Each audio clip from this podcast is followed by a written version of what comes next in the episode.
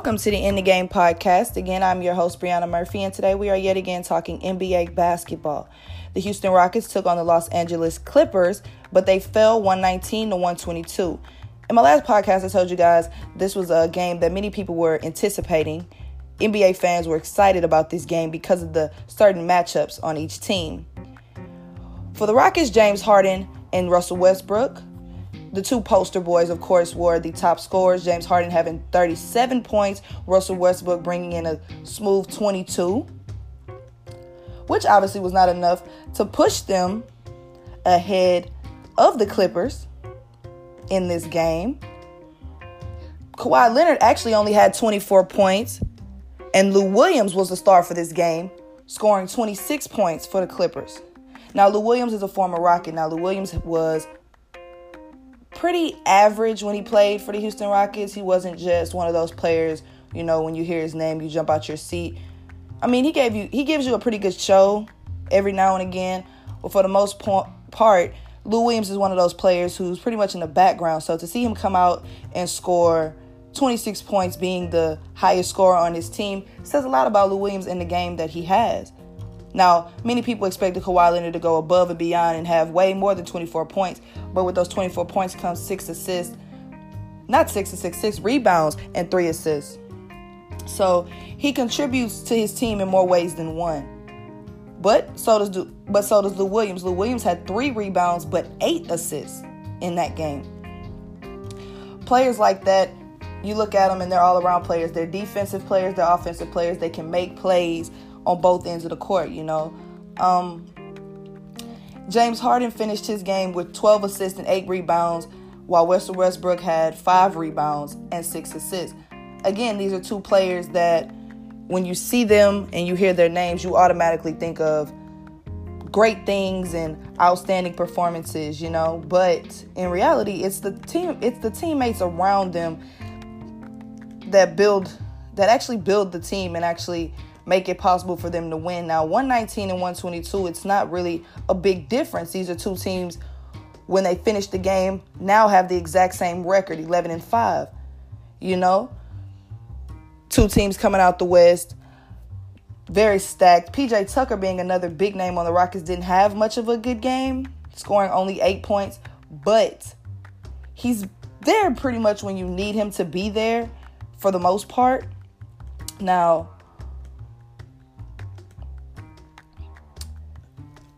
Now, when we get into stats about each one of these teams, they're basically similar. You got the Rockets with 46.4% for field goals, while the Clippers are coming in at 51.7. They're not that far spread apart. They're ba- they're basically running neck and neck, kind of one slightly above the other, which would which will give you the score that we have. Only a 20, 21, 22, 20, only a three.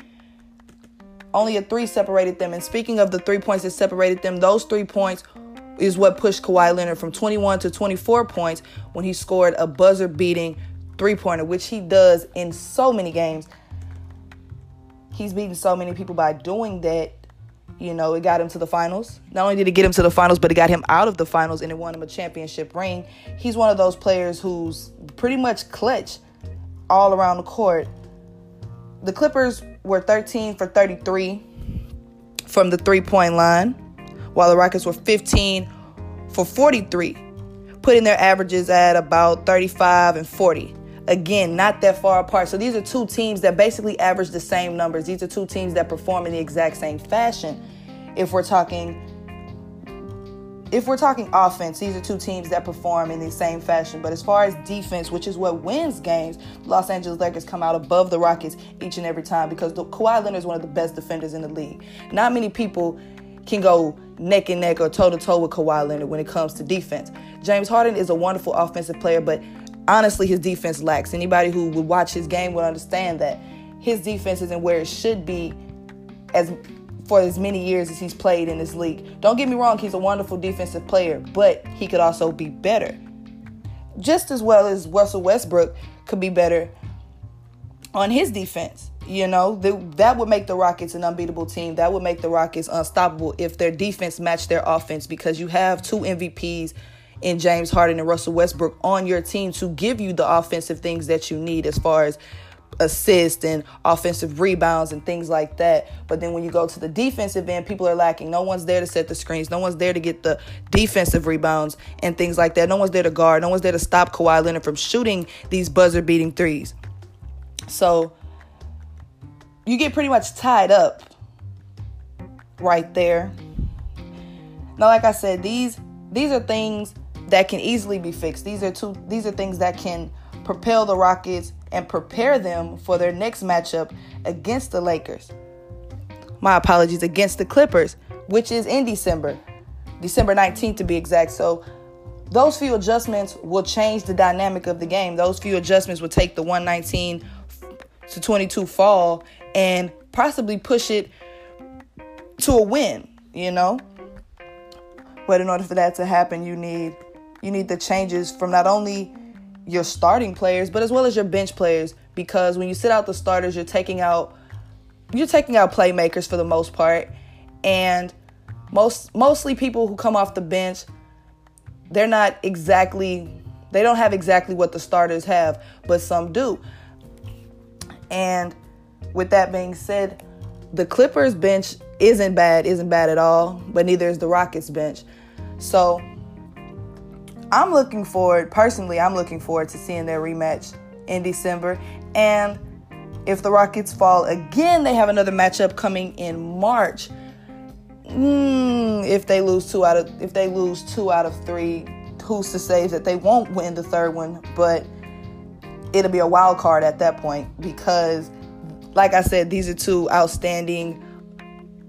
I'm not gonna say predictable because with these two teams and the players on each one, you can't predict the outcome because of these certain matchups. So any game coming out of the West this season is going to be a wild card because you don't know what to expect. You know, all the way from Oakland down to LA, from Houston, you know, to the Spurs. It's it's a difficult thing.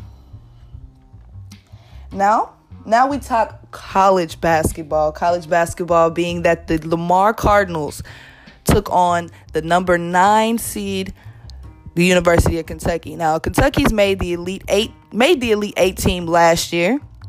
Lamar unfortunately did not get anywhere near the Elite Eight and trailed only trailed by only 20 in the first half.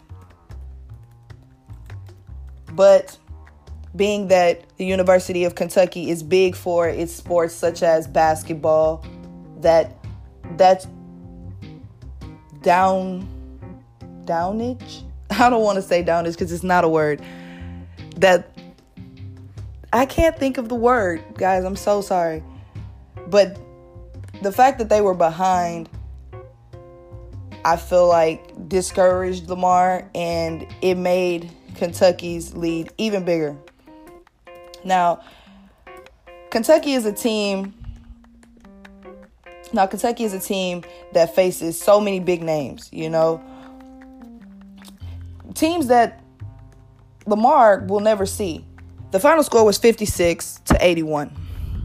Now, that's a 25 point loss.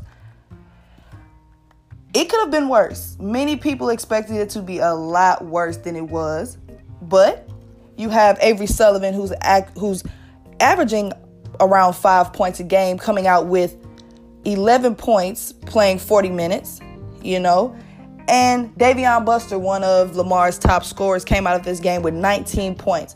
A sophomore who didn't play in most of his freshman year until the second half of the season comes out and almost drops a 20 point a 20 point game on a school like the University of Kentucky, this young man has so many abilities when he's on the court, and his size does not stop him. Davion Buster stands 5'10 and he's 150 pounds. He's one of the smallest guys on the court, yet still he leads Lamar in scoring almost every game.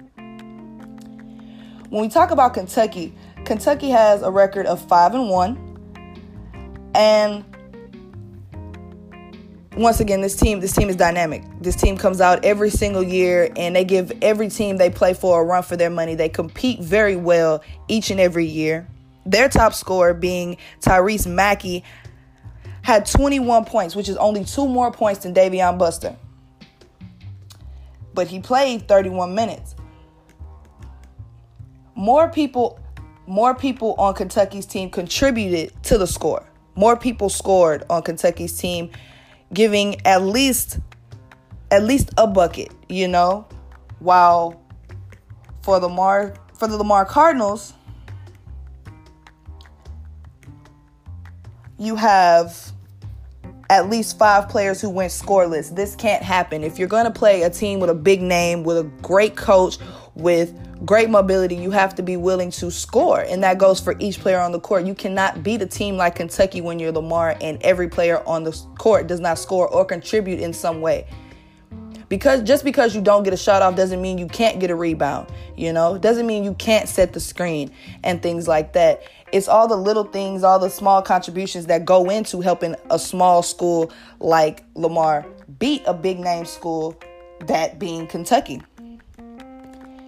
comparing the stats for comparing the stats on these two teams, Kentucky is well above Lamar in field goal percentage. They're coming in at 50 while Lamar is coming in around 31, 32. You know? And where Lamar is pretty decent, but also, for lack of a better word, mediocre, is their free throw percentage. They're come they have about 45% from the free throw line, while Kentucky has almost 70. So you have Kentucky who is borderline flawless at the free throw line, while Lamar is coming in at under 50. It can't happen. You can't allow a team with better stats than you. You can't allow a team with more with with more scores than you to continue throughout the whole game dominating on the offensive and defensive end at some point during the game you have to control one or the other for in order for Lamar to come out on top of a school like Kentucky they would have to change their entire performance. They wouldn't be able to continue to go. Some, the players that haven't scored wouldn't be able to continue to go scoreless. The player who lacks rebounds would have to get more rebounds. The players who aren't there on defense, the players who aren't, the players who are absent on offense would have to show up 100% completely. Nobody has the chance to lack when you're Lamar University because of the simple fact that your average performance is below theirs. So if you slack even a little bit, their average is still better than yours, which means they're going to come out above you each and every time. And again, for the Lamar Cardinals, Davion Buster leads almost each and every game with with scores. You know, and like I said, he's one of the smallest guys on the court, but he's fast. He's fast and he he's active, you know.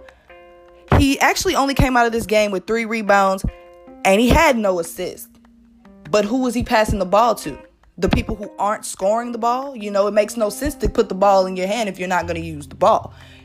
But as a team player, of course, you want to get your team involved. You want to give them the chance to actually make a goal.